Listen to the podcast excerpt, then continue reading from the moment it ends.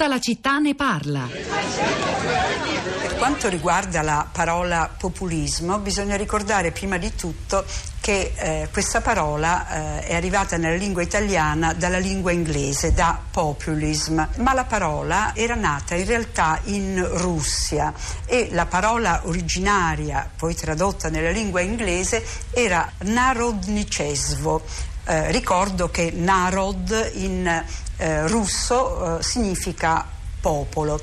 La parola eh, venne tradotta mh, mm, nel 1891 eh, dal russo eh, col termine populism negli Stati Uniti dove era nato il People's Party, un partito di ispirazione popolareggiante che in parte eh, riprendeva le idee dell'analogo eh, movimento russo.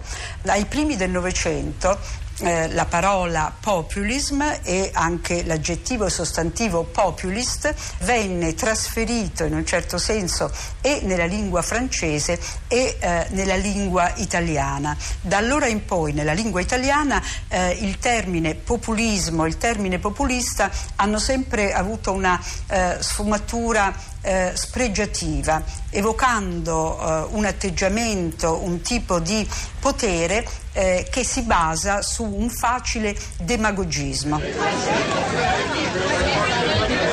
Visto che è un concetto che può avere addirittura 15 significati, come ci ha detto in apertura di trasmissione Ilvo Diamanti, è utile tornare alle origini di questa parola. L'abbiamo fatto con la storica della lingua italiana e lessicografa Valeria della Valle, che come sapranno gli ascoltatori più affezionati della lingua batte risponde ai dubbi linguistici dei nostri, dei nostri ascoltatori. Una clip, un contributo davvero utile alla puntata di oggi. Nel frattempo, Rosa Polacco, immagino le tante diverse diverse reazioni sui social network dei nostri ascoltatori.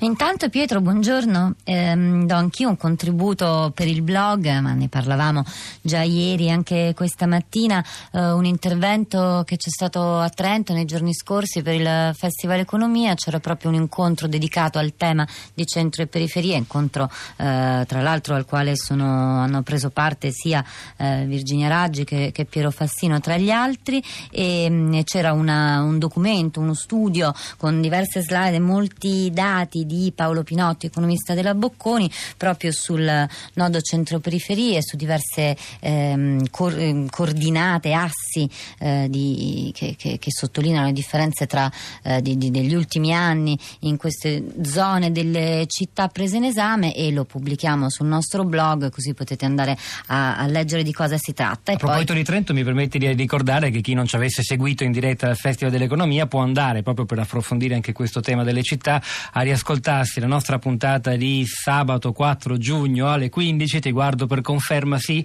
Vediamo. Eh, perché quella puntata l'abbiamo aperta con, eh, con, eh, Giovanni Semi, con Giovanni Semi, con Giovanni so, Semi sociologo, sociologo. urbano che, ha parla, che ha, ci ha parlato di gentrification, di trasformazione dei centri storici e anche questo credo abbia a che fare con le, le analisi del voto. Del resto il tema del, del, festival di quest'anno era quello, trovate tutti i materiali sul nostro sito crescita, sì. e sul blog. Venendo ai commenti di questa mattina mattina. Allora, ci ha molto ben interpretato subito eh, Marco, leggendo il post che avevamo fatto per lanciare la puntata di oggi, prima ancora che iniziasse, e Marco scrive, ma la domanda vera è chi non è populista oggi? E ecco, eh, se abbiamo cercato di, di rispondere a lui alle nostre stesse domande. Poi c'è un altro Marco che scrive, populismo non è agire nell'interesse secondo le necessità del popolo, è agire nel proprio interesse, facendo credere al popolo di agire nel suo interesse interesse. Poi prosegue con un, con un esempio, potete andarlo a leggere sul nostro profilo di Facebook, eh, La città di Radio 3. Eh, ancora Gianni, su, sì, Gianni sul populismo. È insensato parlare di populismo, il popolo non esiste, è solo un attante semiotico. Qui abbiamo solo gruppi che si stanno finendo di divorare i resti di una sedicente democrazia rappresentativa. Eh, Patrizia scrive: Folle ha parlato di populismo per definire esclusivamente il, vo- il voto verso i 5 Stelle. Ma, come dice la signora Aurora, populista è stato anche Renzi con le sue manifestazioni e campagne di questi ultimi due anni. Immagino che la signora a cui si riferisce Patrizia fosse eh, Nadia Orbinati, intervenuta poco fa. Prosegue Patrizia dicendo: A mio avviso il voto ha ben dichiarato il suo messaggio al PD. Il fatto che a Roma, solo in due circoscrizioni, Parioli e Centro, il PD abbia preso la maggioranza dei voti, che a Torino a fronte di una positiva amministrazione Fassino abbia un risultato che lo mette a rischio, che a Milano sia andata come è andata, che a Napoli sia stato addirittura cancellato dal voto, per me evidenzia che la politica messa in atto dal PD non premia. Poi prosegue e dice nemmeno il passaggio delle unioni civili ha fornito a Renzi e al PD un po' di chance a un partito ormai lontanissimo dai suoi una volta elettori. Ancora Silvio che scrive parliamo di Roma, eh, come si può parlare di rabbia negli elettori come se fosse loro la colpa del disastro della capitale? I cittadini cercano un cambio di direzione e soprattutto di non vedere i tanti professionisti della politica che traggono benefici soltanto per sé e per amici. A proposito di analisi, io segnalo anche un'analisi più politologica dei vari schieramenti e di quel che è successo e sta succedendo nel panorama, panorama politico italiano di, di, Flavia Perina sull'inchiesta.it riportata nella nostra edicola, nella nostra rassegna stampa sulla città di realtà.blog.rai.it. È il tripolarismo che scassa il senso delle cose, soprattutto dove il voto non è di paese ma cittadino, addirittura metropolitano. Questo è il senso del voto di domenica per Perina. L'Italia arriva in realtà ultima a questo schema a tre, che altrove è già da anni la croce del delle classi dirigenti e dei sistemi politici, vedi la Francia che combatte da un ventennio contro i successi lepenisti e si salva ogni volta in corner grazie alla convergenza destra-sinistra per fermare i barbari alle porte, un po' in fondo quel che è successo anche per fermare l'ondata populista di estrema destra di Hofer in Austria soltanto qualche settimana fa. Se volete leggere questa analisi la ritrovate sul nostro blog e lì la potete anche commentare. Ora ascoltiamo la voce di alcune ascoltatrici, la prima è Maria, buongiorno Maria. Buongiorno, eh, io non sono così dotta come gli ascoltatori che hanno partecipato sui social network, ma eh, semplicemente volevo dire che secondo me eh, il successo del movimento è dovuto al fatto che intercettano dei bisogni veri, che mi pare che il resto della politica mh, mm, non veda o, o, o, non voglia vedere. E, e ci sarebbe da aprire anche tutta una pagina su, sull'immigrazione perché eh, il discorso che ha fatto Di Maio sul reddito di cittadinanza eh, è molto giusto, nel senso che molte persone che si vedono in difficoltà e vedono l'immigrazione come un, un attentato al proprio stato sociale, se avessero una sicurezza sociale forse ridimensionerebbero tutto il problema. Quindi i bisogni che la gente esprime eh, il movimento li intercetta molto bene.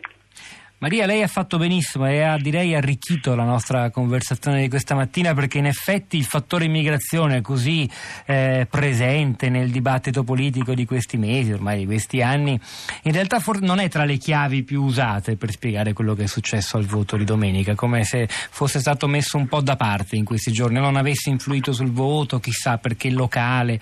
Eh, è, una, è, una, domanda che rimane aperta, magari la, la riproporremo ad altri analisti ed esperti perché sicuramente non è l'unico l'ultima puntata che dedichiamo a quel che è successo nelle urne domenica scorsa.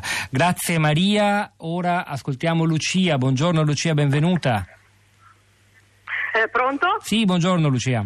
Eh, allora, ho seguito la vostra trasmissione stamattina e penso di aggiungere solo qualche elemento che mi è sembrato trascurato. Prego. almeno in parte, non voglio esagerare, come si dice qui a Torino.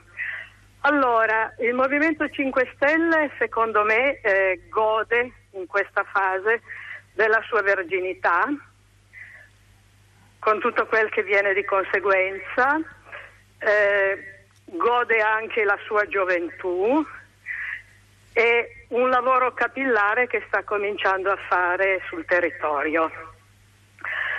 Secondo me il PD paga Invece lo snaturamento a livello nazionale degli ultimi anni paga anche una mancanza di informazione sul piano locale, cioè il voto probabilmente è stato soprattutto dettato dalla politica nazionale così come viene raccontata. Eh, c'è anche un ma in tutto ciò. Ritengo comunque che il Movimento 5 Stelle stia crescendo, ma non ritengo che questo movimento sia adatto, exabrupto, per cominciare adesso, e sottolineo adesso, a governare grandi città metropolitane, sottolineo l'aggettivo metropolitane. Lucia, mi fermerei qui, la sua analisi ben scandita e, chiara e arricchisce, avevo ragione, è la nostra puntata. Rosa. Allora, sono ancora molti commenti su, su, Facebook, non solo sul nostro profilo, ma anche nei vari gruppi satelliti nati intorno a Radio 3, come Radio 3 la nostra radio preferita. Andate lì a leggere, partecipare. Ne leggo uno che è breve, quello di Francesco. Dice: A ragion veduta il popolo si allontana dai partiti tradizionali se questi tacciano di populismo per giustificare i propri errori, le scelte fatte nelle urne. Poi ci sono diversi tweet. C'è quello di Nicoletta che dice: Tripolarismo è il risultato del terzismo primo, erede del centro. In Italia bisogna essere sempre in tre. Poi c'è Gianluca dal popolo, con il popolo, per il popolo. Abramo Lincoln era populista anche lui. E poi un altro mi ha fatto molto, molto ridere, un tweet per esperti di Twitter, Sergio che dice del post voto ho più tweet in bozza che opinioni. E intanto i, la nota mensile dell'Istat sulla fiducia delle famiglie italiane rispetto a crescita ed economia de, no, indica un ulteriore calo di fiducia. Chissà quanto questo fattore consente anche di spiegare, almeno in parte, quel che è successo alle urne domenica. C'è anche Carla, buongiorno.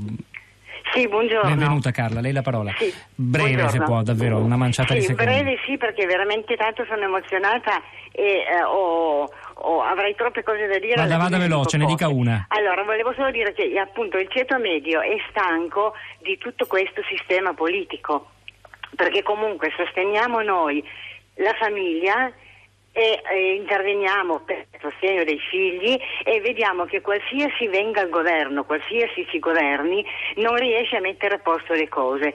Io penso che ci voglia un ordine mentale anche di tutti noi italiani, chiederci veramente cosa vogliamo e poi collaborare tutti insieme. Eh, però il ceto medio adesso dovrebbe anche essere lasciato un po' in pace perché facciamo proprio le veci dello Stato. Grazie, grazie anche a lei, Rosa. Eh, forse un...